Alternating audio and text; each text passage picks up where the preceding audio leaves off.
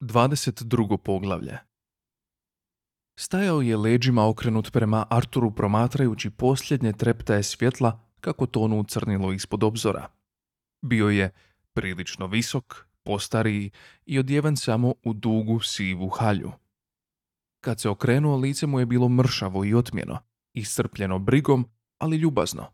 Bila je to ona vrsta lica kojem biste rado povjerili svoj novac. Ali nije se još okrenuo, čak ni na Arturov iznenađeni kevtaj. Konačno su i posljednje zrake sunca nestale, a on se okrenuo.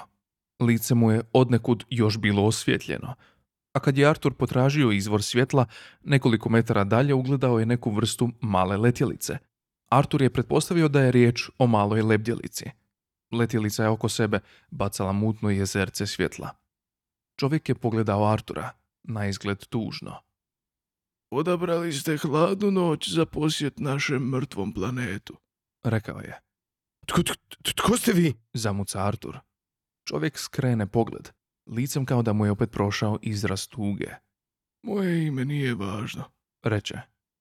Činilo se da mu je nešto na umu. Razgovor je očito bio nešto u čemu po njegovu mišljenju nema mjesta žurbi. Artur se osjećao nelagodno. Ja, ovaj, pristrašili ste me. Rekao je jadno. Čovjek je opet pogledao oko njega i blago podignuo obrve. Mm, Rekao je, Rekao sam da ste me prestrašili. Ne bojte se, neću vam nauditi. Artur se namršti prema njemu. Ali pucali ste na nas. Bilo je projektila? reče. Čovjek je zurio u grotlo kratera. Blagi sjaj Marvinovih očiju bacao je jedva vidljive crvene sjenke na golemu lešinu kita. Čovjek blago zahihoće. Automatski sustav. Rekao je i lagano uzdahnuo. Drevni kompjuteri smješteni u trbi planeta otkucavaju u mračnim tisućljećima. a Godine su teške za njihove praštjave banke podataka. Mislim da povremeno ispale poneki projektil samo da si ublaže monotoniju. Ozbiljno se zagleda u Artura i rekao, Ja sam, znate, veliki obožavatelj znanosti. O, ovaj, zbilja? rekao je Artur, kojemu je bilo sve neugodnije zbog čovjekova neobičnog ljubaznog ponašanja. O da, Reče starac i opet zašuti. Aha, Reče Artur. ovaj, Imao je čudan osjećaj, kao muškarac uhvaćen u nevjeri koji se iznenadi kad ženin suprug ušeće u sobu, promijeni hlače, dobaci nekoliko nehajnih primjedbi o vremenu i opet ode. izgledate kao da vam je neugodno. Rekao je starac s ljubaznom zabrinutošću. ovaj, ne, odnosno, da, zapravo, znate, u biti mi nismo očekivali da ćemo pronaći nekoga. Nekako sam shvatio da ste svi vi mrtvi ili tako što. Mrtvi! Reče starac. Ajme, meni ne, mi smo samo spavali. Spavali? Upita Artur s nevjericom. Da, znate, zbog gospodarske recesije. Rekao je starac, na izgled nimalo se ne brinući razumije li Artur, makar i jednu njegovu riječ ili ne. Artur ga je opet morao potaknuti. Ovaj, zbog gospodarske recesije? Pa znate, prije pet milijuna godina galaktička se ekonomija urušila, a s obzirom na to da su planeti izrađeni po naručbi pomalo luksuzna roba, shvaćate. Zastao je i pogledao Artura. Znate da smo mi gradili planete, zar ne? Upita ozbiljno. Pa da, Reče Artur. nekako sam shvatio. Fascinantan zanat. Primijeti staraca u očima mu se pojavi čeznutljiv izraz. Ja sam oduvijek najviše volio raditi obale. Znao sam se beskrajno zabavljati radeći uvalice u fjordovima. U svakom slučaju, Rekao je pokušavajući opet pronaći svoju prethodnu nit. stigla je recesija, a mi smo zaključili da ćemo si prištedjeti puno briga ako jednostavno prespavamo.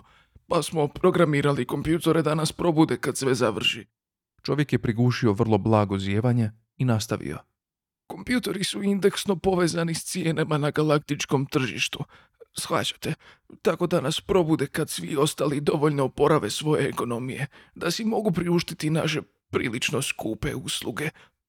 Artura, koji je naginjao ljevici, to je duboko šokiralo. To je prilično nepristan način ponašanja, zar ne? A da, Reče starac blago. žao mi je, malo sam ispao i što sa. Pokazao je na krater. Je li to vaš robot? Upita. Ne, Stigao je tanki metalni glas iz kratera. ja sam svoj. Ako ga možete zvati robotom. Promrmlja Artur. To je više neka vrsta električnog stroja za durenje. Povedite ga, reče starac. Artur se prilično iznenadio čuvši notu odlučnosti koja se odjednom pojavila u starčevu glasu.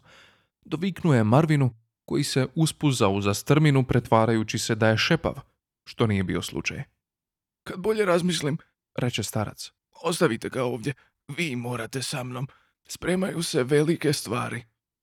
Okrenuo se prema letjelici koja je, premda nije bilo nikakva primjetljivog signala, sad tiho lebdjela prema njima kroz mrak. Artur je pogledao dolje prema Marvinu, koji je napravio jednako veliku predstavu ispuštajući se natrag u krater, s naporom hodajući te si mrmljajući u bradu kisele besmislice. Dođi, Pozove starac. idemo s mjesta ili ćeš se upokojiti. Upokojiti? Misliš umiroviti? Kako se zoveš čovječe? Dent. Artur Dent. Reče Artur. Upokojiti, kao u izrazu pokojni dentarturdent. Reče starac oštro. To je jedna vrsta prijetnje, znaš. U njegove stare umorne oči opet se prikrao čeznutljiv izraz. Meni to nikad nije baš dobro išlo, ali čujem da znaju biti silno djelotvorne. Artur zatrepće. Kakva neobična osoba. Promrmlja za sebe. Molim, Reče starac. O, ništa. Oprostite. Reče Artur zbunjeno. Dobro, kamo idemo? u moj leti auto. Izgovori starac pokazujući Arturu da uđe u letjelicu koja se tiho spustila pokraj njih. Idemo duboko u utrobu planeta, gdje se upravo ovog časa naša rasa budi iz sna koji je trajao pet milijuna godina. Magrathea se budi. Artur je i protiv volje zadrhtao, sjedajući u starca. Neobičnost svega toga, tiho bibavo kretanje letjelice dok se uspinjala u noćno nebo, svega je to posve smutilo. Pogledao je starca, čije je lice bilo osvjetljeno mutnim sjajem svjetalaca na ploči s instrumentima. Oprostite, Reče mu, usput, kako se zovete? Kako se zovem? reče starac, a na licu mu se opet pojavila ona ista udaljena tuga. Zastao je. Zovem se Reče, Haljka Vahlibrz. Artur se zamalo zadavio. Molim? Ispljuckao je. Haljka Vahlibrz. Ponovi starac tiho. Haljka Faklibrz? Starac se ozbiljno zagleda u njega. Rekao sam da nije važno. Reče. Leti auto je plovio kroz noć.